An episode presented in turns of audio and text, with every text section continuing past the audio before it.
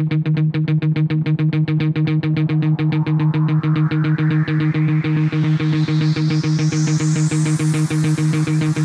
teammates, continue to move swiftly.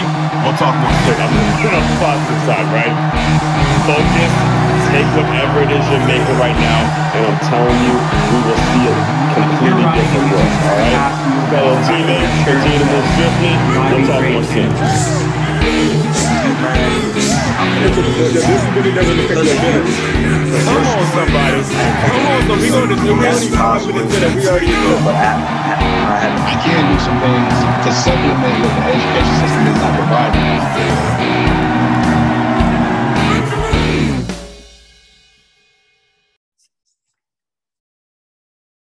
Teammates, teammates, teammates, we are back once again. If this is your first time listening to the Move Swiftly podcast, welcome to the show. I'm glad to have you. I know you're going to be back for some more. To my regular listeners, here we go again, Mr. ABC. Always be connecting. You know, I'm finishing my workout at LA Fitness and I just kind of spark up a conversation with someone. And it turns out, you know, we have a lot of great things in common. He's doing some great, great work. And here it is, Jeffrey, Jeffrey White welcome to the Move Swiftly podcast. The founder, the founder of a company. Before I even bring you, on, I gotta I gotta put the company name out there of ARM Asset Risk Management. Welcome to the show. How are you? Thank you, thank you, thank you. Great to meet you, Aswan, at LA Fitness, uh, and that's very, very uh, interesting because a lot of things happen by chance, which are great in life. Would you agree? One thousand percent, one thousand percent. Because what I saw, and I, I kind of alluded to this even when we were talking to LA Fitness, but what I did right out of college, I was kind of the third party guy. I was I wasn't a sports agent like for pros. I was kind of the guy going to certain high schools and soliciting my services to help high school kids get to college. So I was looked at as some agent type guy. And you had shared with me that before you even started your company, the company that you founded now, you spent some years as a sports agent. So you know that that if you don't open your mouth teammates and listeners if you don't open your mouth you're just never going to get there. You're never going to meet people if you don't open your mouth and have conversations with people. So uh, i think the best way actually to start the conversation off is you know can you just give us a little bit about your background and you know how you became a sports agent and then where you know where things started to to kind of transition and things like that? Uh, yes i'm happy to tell you and uh, i love sharing my story. Uh, right, I became a sports agent, but it was not necessarily my intention.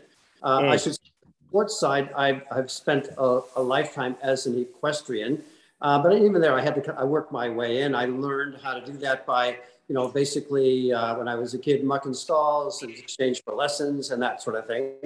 Um, but you know, I had, I had sort of two two bookends, which was I really you know loved the horses. Uh, and I don't know where that came from because it certainly wasn't like my parents were super wealthy or anything like that. Uh, but then right. also, yeah, right. So, but also I was a um, uh, I studied music as a kid and went on to, you know, study classical music in university. And um, uh, so I, I, I, became a symphony musician. Uh, but there was one thing that kind of occurred to me when I was finishing school was that there was this other side of being a, a, a, symphony musician, which was the potential of being a starving symphony musician. So I had the opportunity in New York uh, because some of my teachers were great people from like the New York Philharmonic and the Metropolitan Opera Orchestra and the New York City Ballet Orchestra. But you know, they gave me uh, uh they gave me the introductions to get into uh, management at, at early on in my career, and that was a, a tremendous lift up. Uh, so uh, but still, you know, I'm still not a sports agent, as you can hear. But at that time, I had the opportunity to represent the, basically for all intents and purposes, the chamber orchestra of the New York Philharmonic. Uh, it was called the Philharmonia Virtuosi of New York. And then I went on to manage one of the, the top five modern dance companies in the world, uh, the Erick Hawkins Dance Company. Uh, you may not, your audience may not know these names, but anyway, uh, you can get the idea. so, but in that course of things, uh, how I became a sports agent was that that I had an opportunity to create a sports event because I was simply asked to fulfill something. I, I knew a gentleman who was the uh, he was the public relations officer for an airline for Air India, and he asked me to put together an entertainment package for a hotel they owned in in Bombay, India. That was before it was called Mumbai. And so I did, and I learned that there was this huge cultural exchange going on. And this kind of this is going to segue a little bit through uh, what we talked about uh, early on, which was that sometimes just things happen. We end up in a conversation, and where does yeah. that lead?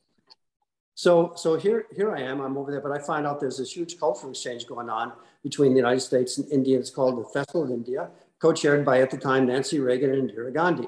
So I just, you know, have the thought, well, there must be a project in here for me. And uh, so I go home. We had a you know great experience in India, and I thought it was like totally awesome and cool to have an airline uh, as a you know as a sponsor that I could go places uh, and have adventures. And so um, I go home and I just opened up one of my old equestrian books. And by the way, I had really given up the, the equestrian sports. I was focused on what I was doing in New York. And mm-hmm. so, um, so I opened up uh, just to a page where, it, it, uh, and in the lower left-hand corner, I can see it to this day. It, it was a picture, and it said polo was discovered in India in 1849 in Silchar by the British cavalry. And I, am thinking, oh, I always thought that that was a British game. And mm-hmm. so thought, well, the Indians would love that they could promote the fact that this was uh, all about them, that they, they were really the origin of that particular sport. And so, um, so I had an, a meeting coming up with a, the director of the Americas for Air India, the airline, and uh, and I had also promised the the orchestra of the of New York Philharmonic, uh, the, the, chamber orchestra, that I would pitch him a tour of India. So I go in and I do that, and he tells me I hate Western classical music. But he says, I would like to introduce you to my, my marketing director, which in New York means I'm getting rid of you. You're going to be on the street in a little bit, but I'm not going to be the one to do that. Okay. Hmm. So, so, uh, so anyway, I go in there and I, I um, uh, you know, tell him the orchestra. And he says, yeah, he hates that. And I say, well, how about a polo exchange between the United States and India? And we can get ABC Wide World of Sports involved and uh, wow. you know, Charles and all that stuff. And he goes, now you're talking our language. Now, I want to say I had actually never been to a polo match in my at that point in my life. I'd never seen a polo match, uh, televised or in person. And so, but he asked me this question. He says, "How many players are on a team?" And so I just guessed, and I said four, and I just happened to be correct. There are four, four players on a, on a polo team. So he said, "Great," and I walked out with a really pretty juicy sponsorship package. So I call up my friend and I say, I can't believe what I've just done. I've just oversold this. I mean, how would I ever pull that off? I mean, what, ABC, Prince Charles, and all that stuff. And he says, Well, says, if you hadn't said that, you wouldn't walked out with that sponsorship. So now go figure it out. So I kind of, you know, looked at the phone and said, okay. And, um, but I did, you know, I, in fact, that's how I ended up here in Wellington, Florida. I called up Palm Beach Polo and to- told them about it. And they said, great. They invited me to come down here. I flew down and, you know, they said, we're in. Then I go back to New York and then uh, Air India, then um, uh, Air India then uh, introduces me to His Highness the Maharaja of Jaipur. Now, mind you, I'm a kid from New Jersey. Now, I'm yeah. That, actually, that's what I was going to say. Like, you're you're kind of fresh at this thing. Like, you, it seems like you're having to go out and make a lot of things happen, and it's like it's happening very impromptu. That's, that's what, what's getting me about it. That that's the thing, and it's uh, now you know, like uh, I, I'm sure we've all heard of like uh, luck is when preparation meets, meets opportunity. opportunity. Yep. So you know, as a matter of fact, going back to my early days when I was like mucking those stalls and that sort of thing to change for lessons, I I read this really great quote which stays with me to this day which, which went like this In order to do great things, one must first learn to do small things well. Mm-hmm. And so, with that, I used to like sweep the aisle uh, to perfection and those, you know, clean those stalls and clean that tack and do all that sort of stuff, you know, in my mind to perfection. And so I had no idea, you know, what my future would be, but all I knew was that was that sounded like the right thing to do. Mm-hmm. So, you know, it's like anything to build up habits like that. So, so anyway, so they're you know off and running, um, and you know, long story short is that you know, I, actually over time, uh, I had the, the incredible privilege of becoming friends with His Highness the Maharaja Jaipur. We did wonderful things, you know, in different places of the world. And, and Prince Charles was involved. We actually had a fellow who was one of the builders of ABC Wide World of Sports agree to do a television show on this thing. So all the things that I said happened, maybe not exactly, but you know, they happened. And it was totally cool. So, you know, again, impromptu, uh, like you say. So now, this is some years later, and I'm in a meeting uh, and uh, with a colleague of mine with uh, a group that had a, a, um, a hockey, an ice hockey um, uh, property. Okay, and so they, um, they they did things different parts of the world, and we're pitching them. Uh, and there was this guy in there from this company called IMG. Okay, and that's a company that was started by Mark McCormack. His first client was Arnold Palmer. Second was Jack Nicklaus, and third was Gary Player. And he right. built that up into a multi-billion-dollar company. Uh, and uh, um, so anyway, so this guy is he's pitching IMG, and I'm thinking, hey, I want to go work for that company. Okay. So wow. I siege on that company. Okay. So they ended up, they ended up hiring me to, bringing me in to, to consult with the Polo World Championships of 1989. You know, I'm kind of just leveraging off of my polo experience. Right. Because and, uh, you already had that experience. And, and I hate to cut you off on that point, but you, and you've you've actually told me a little bit about this when you listened to the shows before, but as listeners, this is the point that this is one of the takeaways one of the things i'm making sure you guys are pulling away from stay ready stay ready for your opportunity all right just when he met the people at img or when you know and i'm sure as a listener you're, you're familiar with img because it's become a boarding school in in uh, i think it's uh not st petersburg Bradenton yeah. uh, what, what is it again well, that's the IMG Academy. And that's, that's yeah. by the way, that's, you know, a lot of people in Florida think that's IMG. That's just, that's, well, it's a great thing. It's a school, but yeah. IMG Corp is like all over the world, you know, in right. countries, London, everywhere. And, you know, manages great people and, you know, works with the Olympics and all that sort of stuff. But go, yeah, go ahead. Right. No, I mean, the point I was making is that you were ready. And then the minute something like an IMG came into your space so that you had the opportunity to meet them boom you were ready when it came to the polo your polo experience and this was like you knew nothing about it but you learned it and my point to the to the listeners make sure you're staying ready because you never know when that opportunity is going to come. It could come like literally it, as soon like right now but you have to be ready. You're not going to be able to take advantage of it if you're not ready. A hundred percent, totally mm. cool, and, and, that's the thing, and that's that's the, the greatness of life, and that it's filled with opportunity. Uh, but you know, one of the things that I learned over time, uh, because you know, a lot of times I'll just be straight up, is that I, I would find myself in circumstances where which were over my head, and I really didn't have the ability to quite pull it off, and and I would lose some opportunities. So you know, it became clear to me what the problem wasn't opportunities, was problem was abilities. So mm. my focus is is to this day is to increase my abilities to, to, be, to be equal to my opportunities. Um, and so that's, uh, uh, that's a, a, mindset. Yes, the mindset. That is it. So you're so did you did you move forward with IMG? Like how did that happen once you met the people at IMG? What well, yeah, I mean, I, find, I finally did get an offer to go to work for them, and it was originally in sales. So that would be say sponsorships and uh, endorsements, that sort of thing. And just as a comment on that, because I had my own business uh, at that time, and uh, but I took that job. You know, I've been away from having my own business, and um, I I came home and and and uh, so my wife she asked me a question. What do you when I got the job offer? What do you think the question was? What do you want to do? okay, well that would be one. I mean, yeah, she asked, she asked me, "What are you going to make? Right? How much money are you going to make?" right? Money and money, right there. I should have. That should have been the first one. You can see I'm not married. Right. Yeah, that's you know that's what, a, that's what a wife's gonna ask. So great. Yeah. So how much money you gonna make, right? So it was like about half of what I was making, and so she cried. Okay, but you know, I said, no, no, this is gonna be good. This is gonna be great. So I went on, and you know, sure enough, I surpassed that by a long shot in in time. It took took a bit, you know, took a few years, but it was so the money wasn't not necessarily the first part, but you know, it, the opportunity was there. And by the way, I started out in sales and getting into IMG. I mean, it was incredible. I mean, it was just like it was. It was a dream. I mean, fantastic. I mean, with with great people, and um, you know, a lot of my colleagues were like had their you know Harvard MBAs and stuff like that, and I mm-hmm. I, I, I hit my you know my, I was like studying music, but you know uh, but I'm there. So, it doesn't matter, you know, like, like, once you have that position, you're in and you got to make it work. But it was totally cool. I mean, and um, um, you know, one of the things uh, I think it's important to bring up is that still mm-hmm. in, in, life there's there's continuous struggles. Okay, so even though you might have like what you know, like you think it's the greatest thing ever, um, and I became an ideas person, uh, and eventually they actually did build a division around me called Special Projects.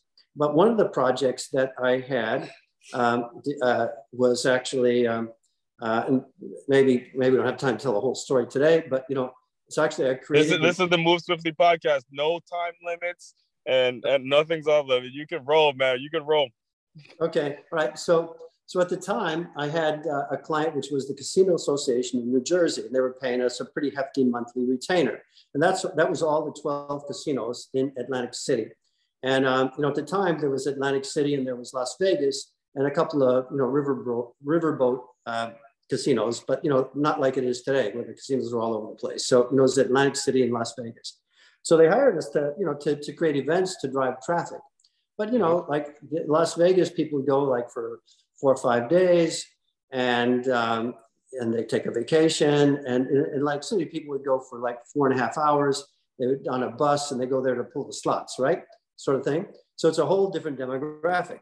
So, you know, so what have we got on? We got golf events and tennis events and, you know, these kind of like really high end events, but nothing is really working. So I'm actually failing on this with this account. And, um, you know, you get a little bit nervous about that.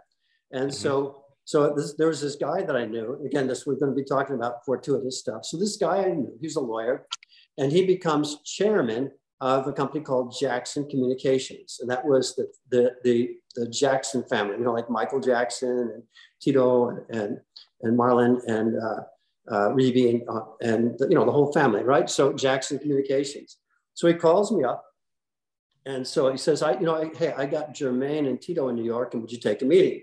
So, you know, we had really nice offices in New York, and, uh, you know, we called, uh, one room was called the Oak Room. You can imagine that was like with, uh, you know, uh, uh, like oak everywhere, and then the front room, which was all marble, and you know, it's like it was IMG. So the reality was that he he wanted uh, he, he, he, needed to kind of like, you know, impress the Jacksons. Kind of a new thing he's got. He's got to look good.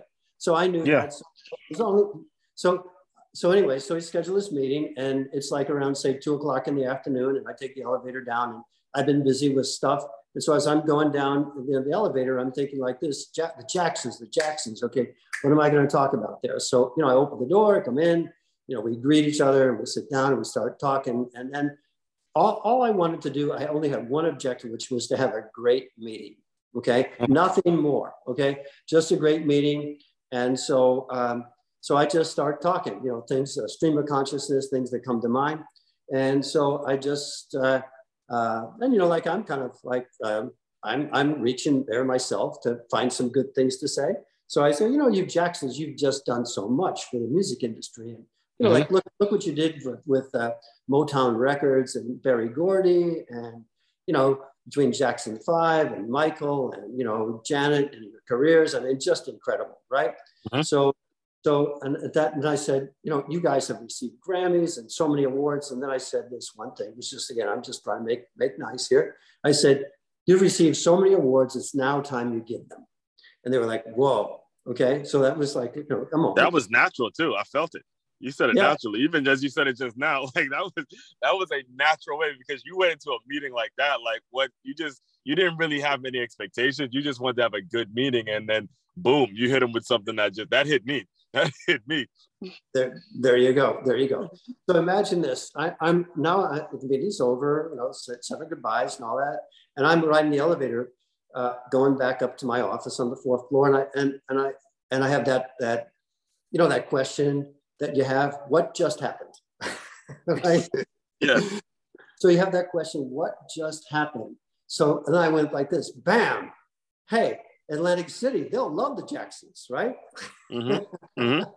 so I call up my guy there. The next day they send a limo. I go down there and I have a meeting. I pull out and I pull out now with an agreement. Yeah, they want to do it and a, and a 1.2 million dollar site fee. Okay, mm-hmm. so so um, so anyway, that's you know we're off and running. It's like I think it was like December of '92, if I remember correctly. Okay, and uh, or uh, somewhere in that. Don't don't hold me to it. So um, so anyway, so off and running, and it's great. And so now, now all of a sudden, um, you know, uh, we have this this uh, this event, and I, I am start, now I'm working to put the pieces together. And I go out. One of the things I did is I hired this PR firm in New York called Rubenstein Public Relations that did you know a lot of entertainment type stuff, but their job was to keep this out of the press. Okay, I didn't want anybody to know about it until we had done a television deal, you know, a network television deal. Mm-hmm. So, so anyway, so we're going along and we're having our meetings and we're you know putting things together here, and um, um, and there's this guy named Sean McManus, and he's actually right now he's president of, of CBS Sports, Sean McManus, and but at the time he was with us on our, our IMG's television division, TWI. So so he's out there, he's pitching this show to the networks, and we get turned down by ABC. He's pitching it, we get turned down by CBS. Okay. And then I wake up one morning and all of a sudden, like this is like the like the front page of the New York Post. The Jacksons are are having a reunion. It's on Entertainment Tonight. I'm going like, oh man, I, I've just like totally lost it. I'm, I you know, I feel like I now I'm in big trouble. Okay, and it's I've lost control. And so mm-hmm. so then Sean calls me up and goes, NBC just called and they'll they want this show and they'll pay more than any of the networks. And and so they offered us you know more money than had been ever paid at that time for a prime time entertainment special a two two hour prime, prime time special.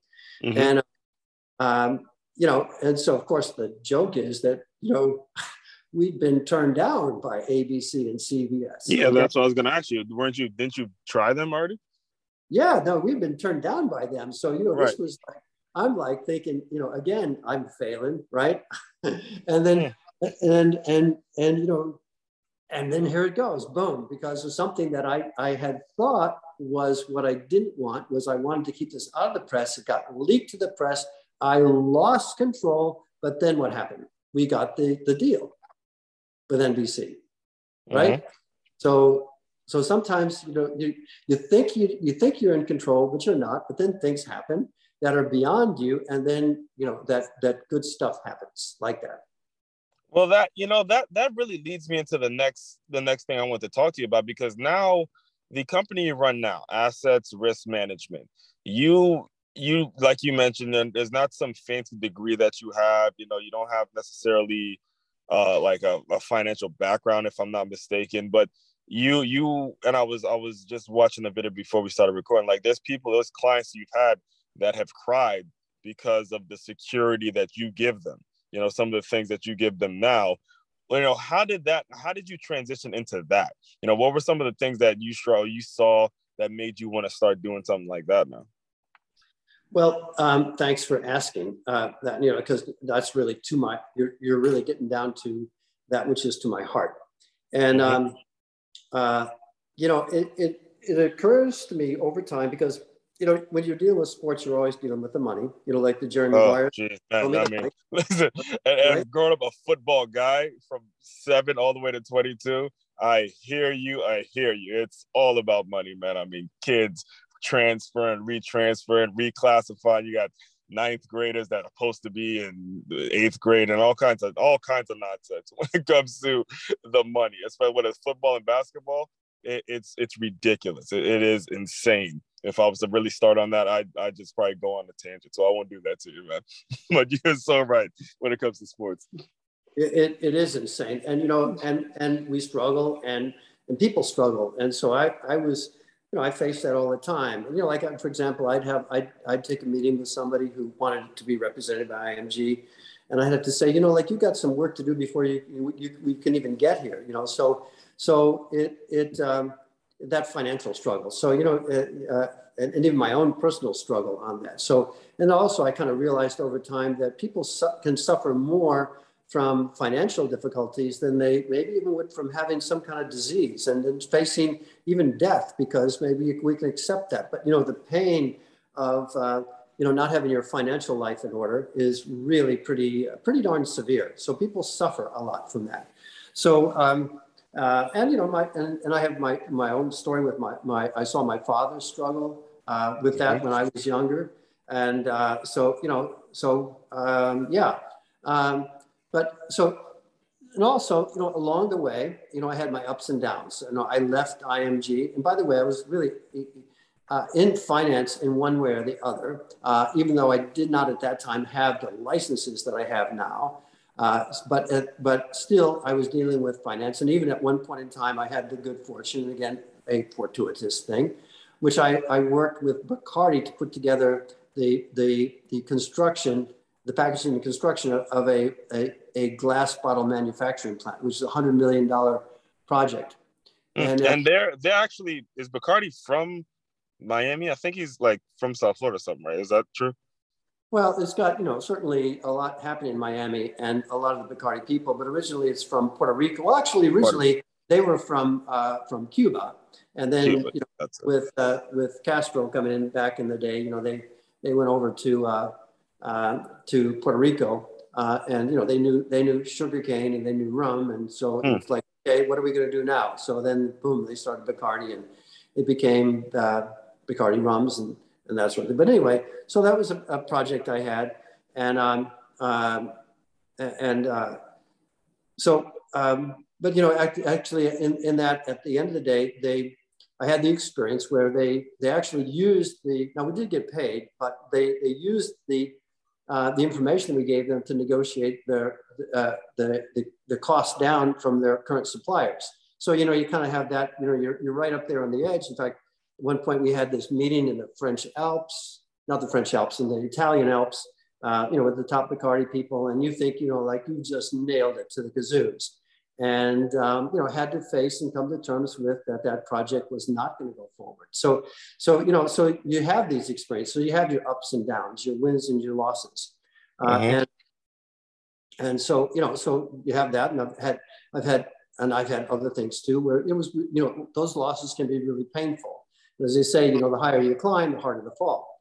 So, uh, mm-hmm. so that kind, you know, kind of really hurts. And then, you know, things like that, they really affect your family because now I'm not out there with that sort of safety net of working for a great company like IMG, pulling that paycheck. But you know what I do uh, it's kind of like you know you eat what you kill.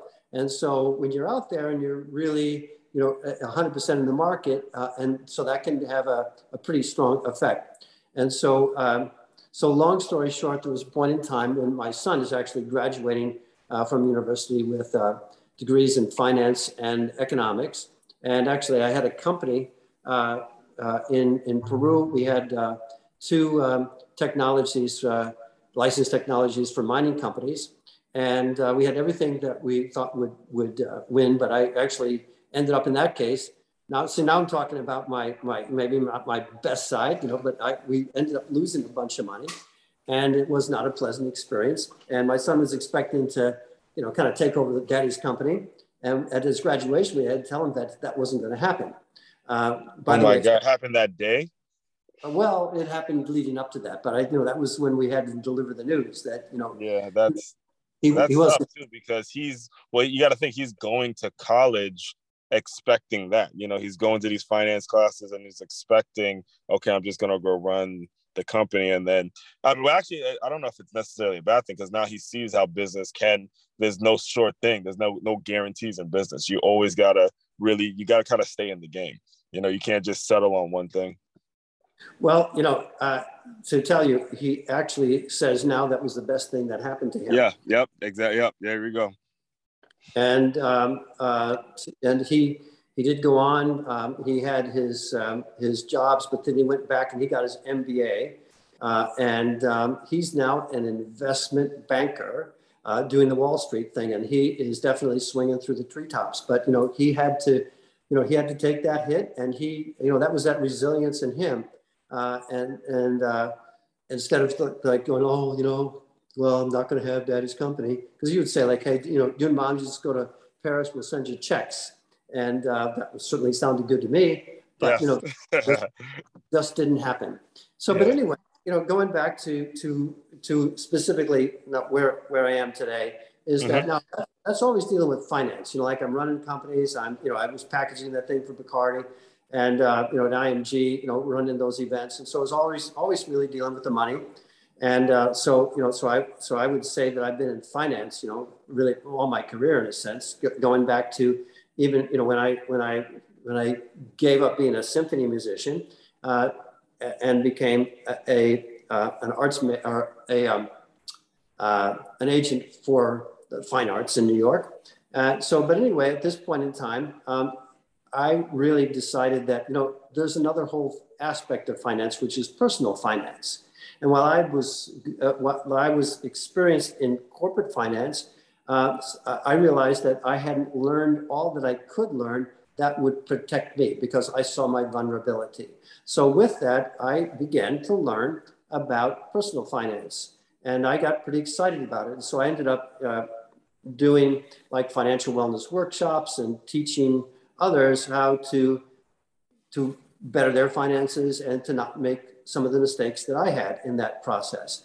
And so I, you know, again, I really, I, I found a, a, great passion for it. I went on and now I have what's called the Series 65 license, which is, it's about as high as you can get in personal finance and makes me a fiduciary.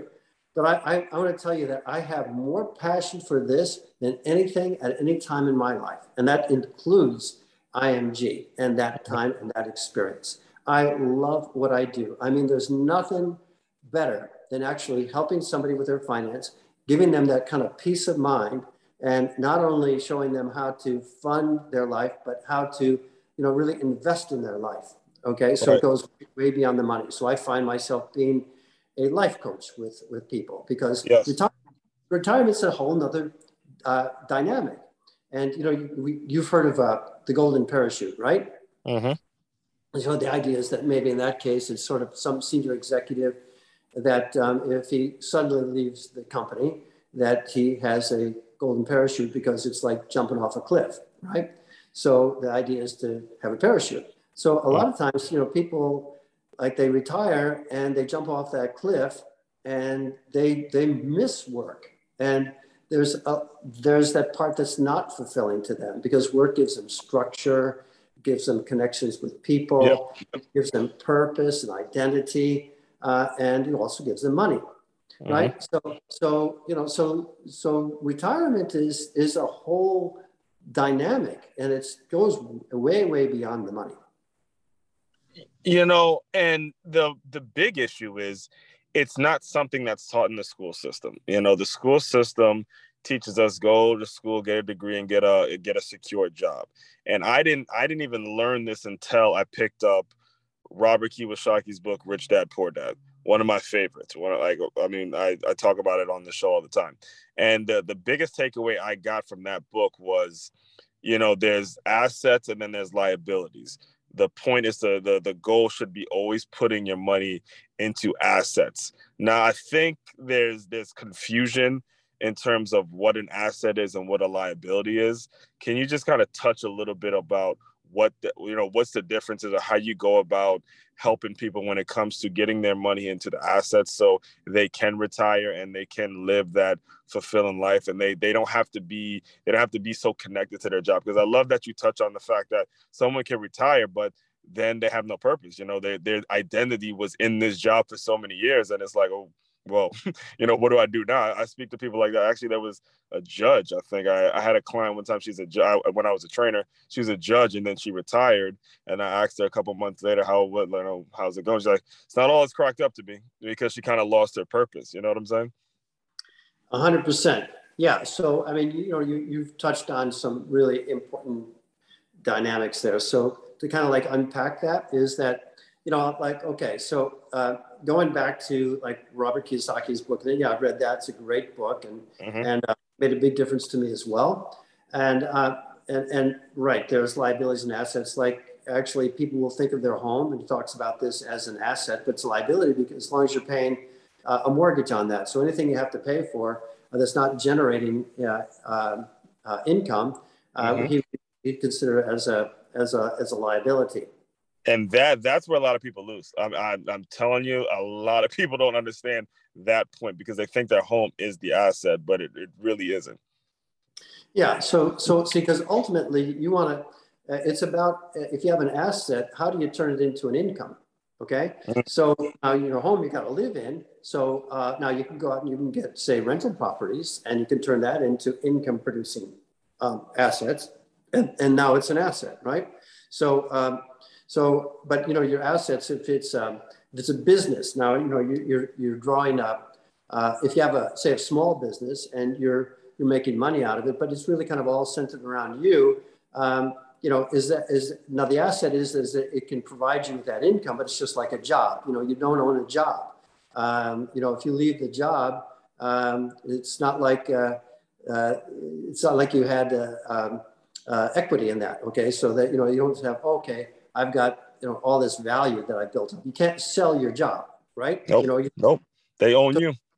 So you, you either leave the job or the job leaves you, but it's not it's not really an asset. You know, it was it was a an income stream, and it's a good thing. Uh, but you know, like so, building up assets uh, are, are that which has value. But there's another side to this, which is they have to take that a step further, is how do you turn assets into income? Because you can have assets like say, for example, you know, right now the, the, the, the market, the stock market is very volatile. You know, we've lost over 20% on the S&P 500. I think it's over 30% for the NASDAQ 100. And, you know, it's all over the news. Uh, as you know, are we in a recession? You know, what's going on there? So, so here, here's also what happens is that people, you know, they say built up their nest egg because they put their, they get their 401ks and it's, it's really mostly it's in the market. Uh, there are some other ways to diversify that, but you know, generally speaking, it's it's in the stock market. It's in mutual funds or individual stocks. So so now, if they but what if they happen to be retiring right now? Okay, so if they retire right now and all of a sudden that nest egg is taken a 20% hit, okay, and now they also have to they have to make withdrawals because now they're going to expect to be able to live off of that. So that's called double dipping. So now what happened now, you know, like, okay, um, the, the standard advice that you give and you, you're given uh, about your, you know, your portfolio is when the market is, a, is in a downturn is to, is to hold, right? To, to wait and hold. Uh, so because the market will recover, but how long can it recover? Now you, you you're, if you're taking money out and you've also had losses, uh, you have to get back to a break even. So, so it's about protecting those assets and being able to turn to income. So, so these are some of the, the important uh, skills that you, you bring to working with, that I bring, or that I work to bring to mm-hmm. retirement planning, which is different from, say, accumulation or building up wealth. And say when you're younger, like you're in your 30s, correct? Yes. Okay, so I know you've got, you know, 30, maybe even 40 years before you might uh, start taking assets out. So you've got time to to recover. Okay, but uh, so but there's also in that time while you're recovering, you're not compounding. So there's so there's different dynamics here. I might be going a little bit far afield. So let me come back to what you said, which is about the difference between assets and liabilities. So ultimately, an asset is something that's going to produce income for you. And so sometimes also um, assets, which are, uh, unless they're liquid or so you can liquefy them and they cannot be readily turned into income, you've got to have a way, you've got to have a pathway to that. So it's about, we call balancing uh, your portfolio, you know, through diversification. So, but it's not just in what we call asset classes, but it's also in risk classes. So now we're mm. getting a little bit deep on this whole thing. But um, mm-hmm. uh, so, okay, so help me out because I've, I've gone some distance on that. What was the other thing we were talking about here with uh, Kawasaki? Uh, so, so, with Robert Kiyosaki, the the biggest takeaway I had when I and you know when it comes to Rich Dad Poor Dad was, you know, he the way and you read the book so you know this. He kind of talks a little bit about making sure that the money is always going into assets and not into liabilities. And I think what you what you actually just said in terms of turning your assets into income, that takes it a step further.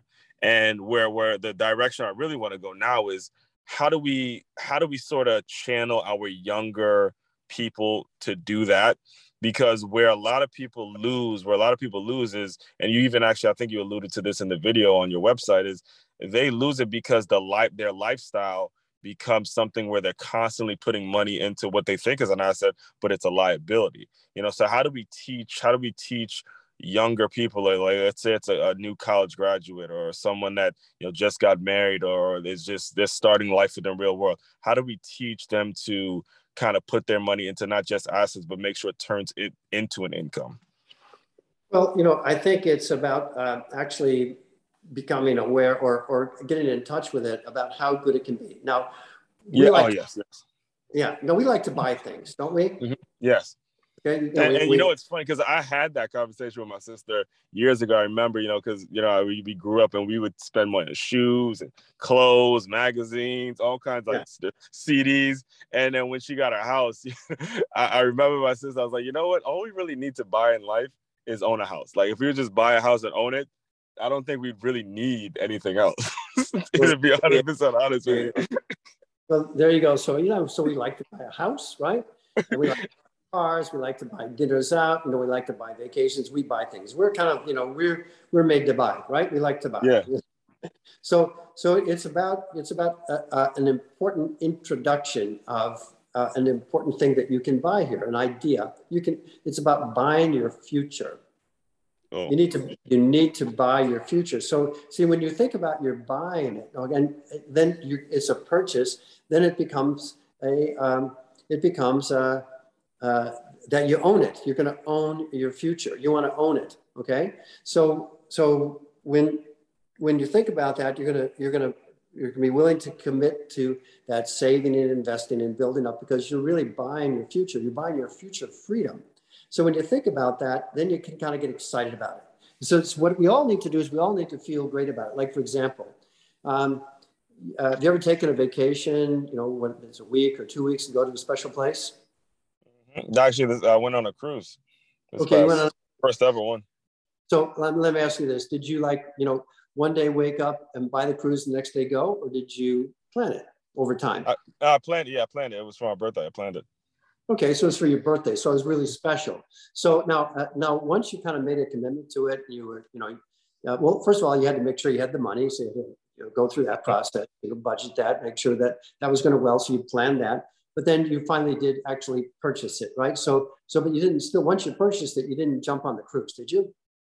No, no, I didn't. It was a plan. I see we're going to. It was like something I planned to do. It was my birthday's in January, so I planned it around November, right before Christmas, to say, you know, I'm not spending as much money on Christmas shopping because I want to save money for the cruise. You know, I didn't spend a lot on New Year's. I didn't, actually I didn't even go go anywhere New Year's Day because my cruise was January second, the next day. So, you right. know.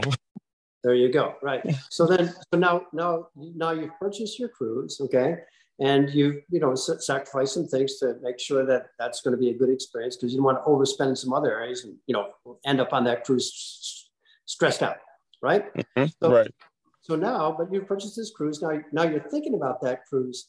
Now, are, are you kind of like thinking, you know, so let's just say you're, you're, uh, you know, like you're just taking a little break and you're just thinking, wow, so nice. I'm going to be taking this cruise on my birthday.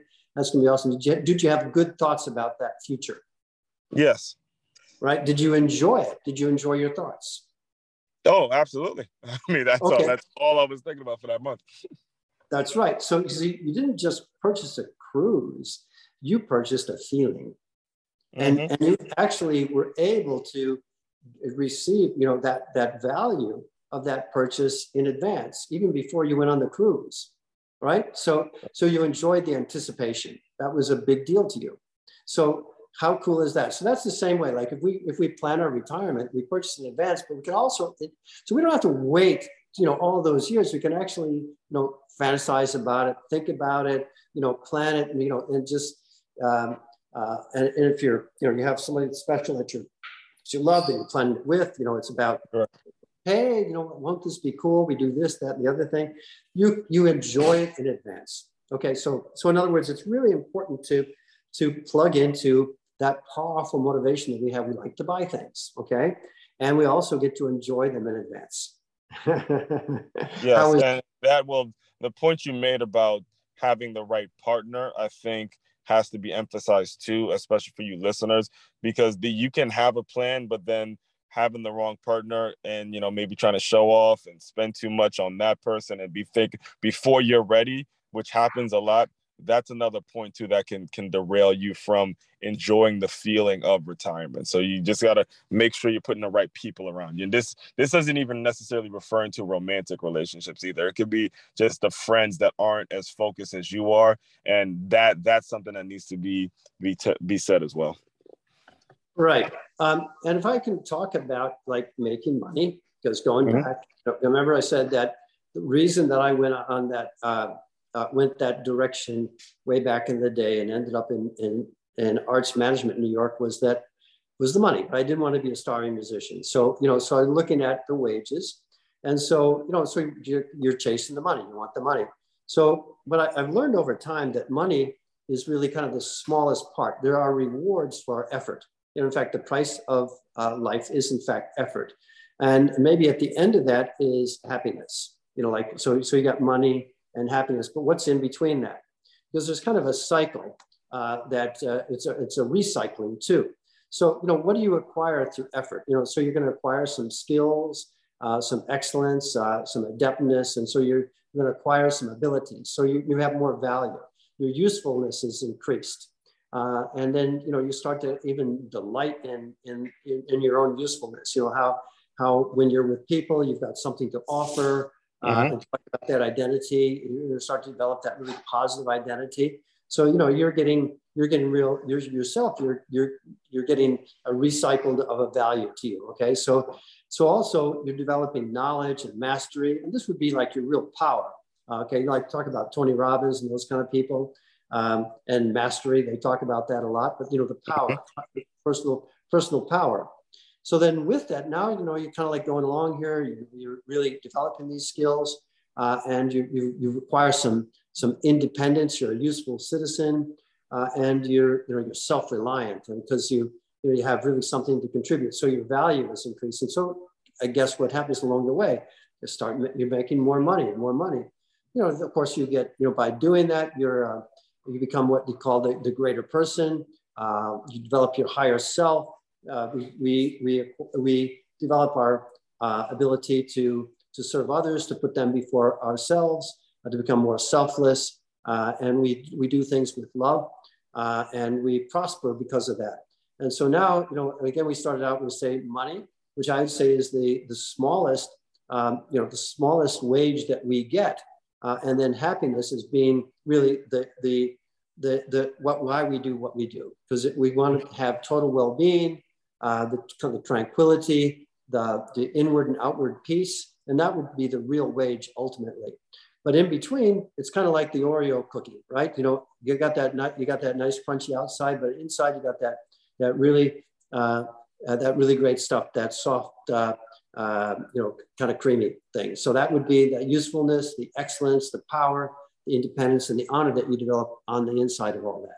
So, so I'm kind of really saying this because effort is is is become uh, to me I, I relish in effort. Now i will tell you i have an age of 72 years and i have more energy today than i did when i was when i was 20 and mm.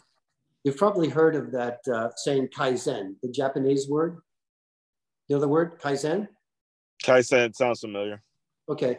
Kaizen in japanese means continuous and unrelenting uh, development. So you know, mm. so it's a uh, it's a it's a way of life there, and it's a, it's it's a it's a uh, uh, kaizen uh, means that exactly, so that you're just constantly developing yourself.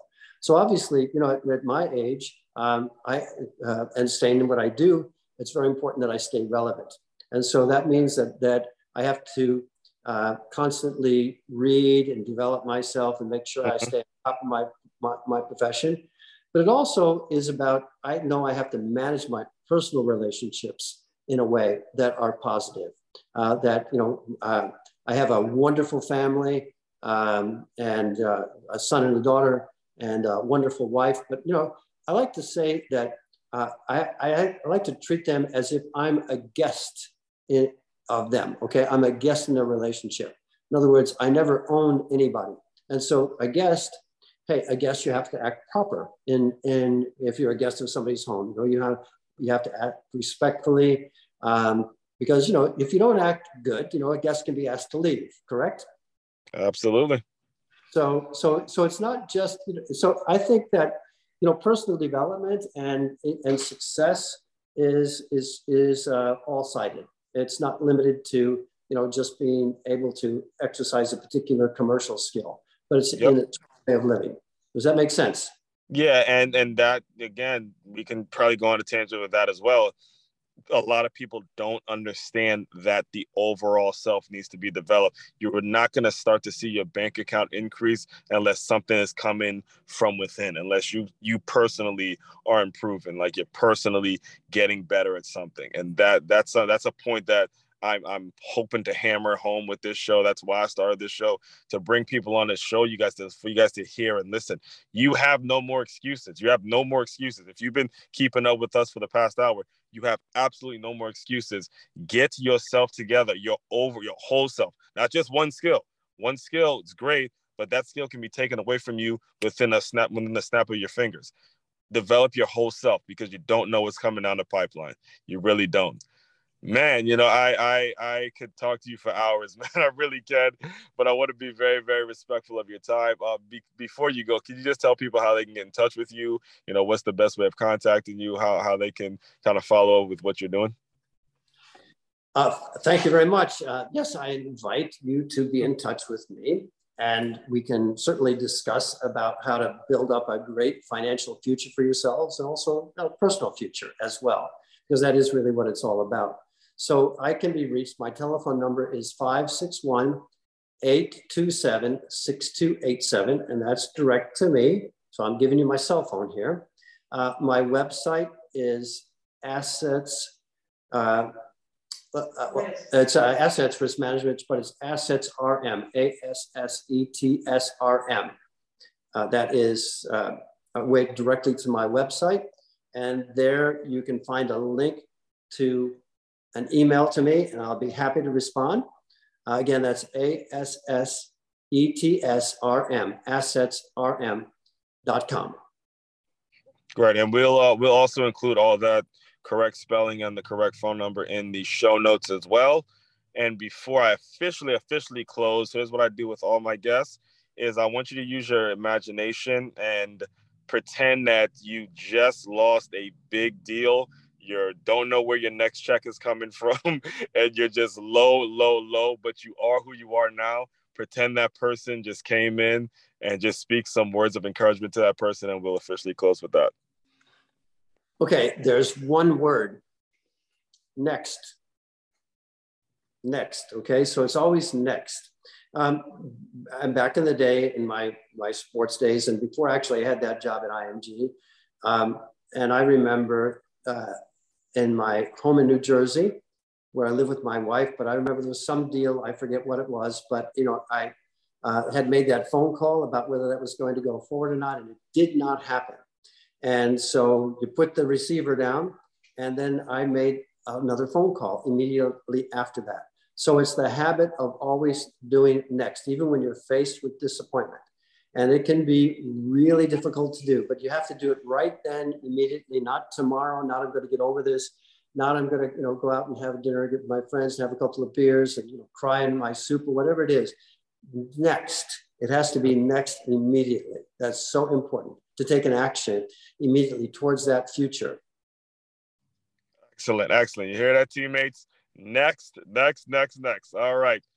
Okay, fellow teammates, continue to move swiftly. We will talk more soon. Thank you.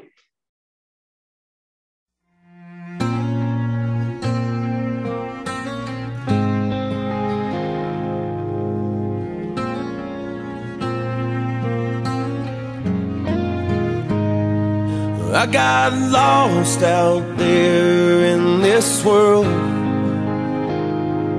Looking for a brand new way fall down. It's no surprise that things gotten worse. And I thank God you never let me drown. But I didn't have to lie to myself so long. I didn't have to let myself get so far gone. I didn't have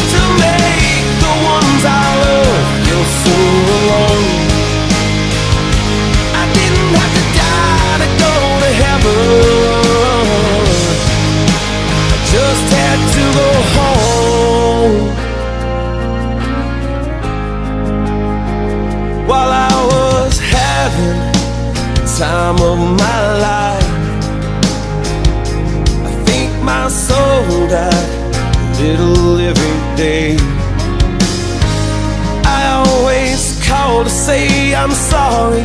You said it's okay But you should be Through it all. You never walked away. But I didn't have to lie to myself So long.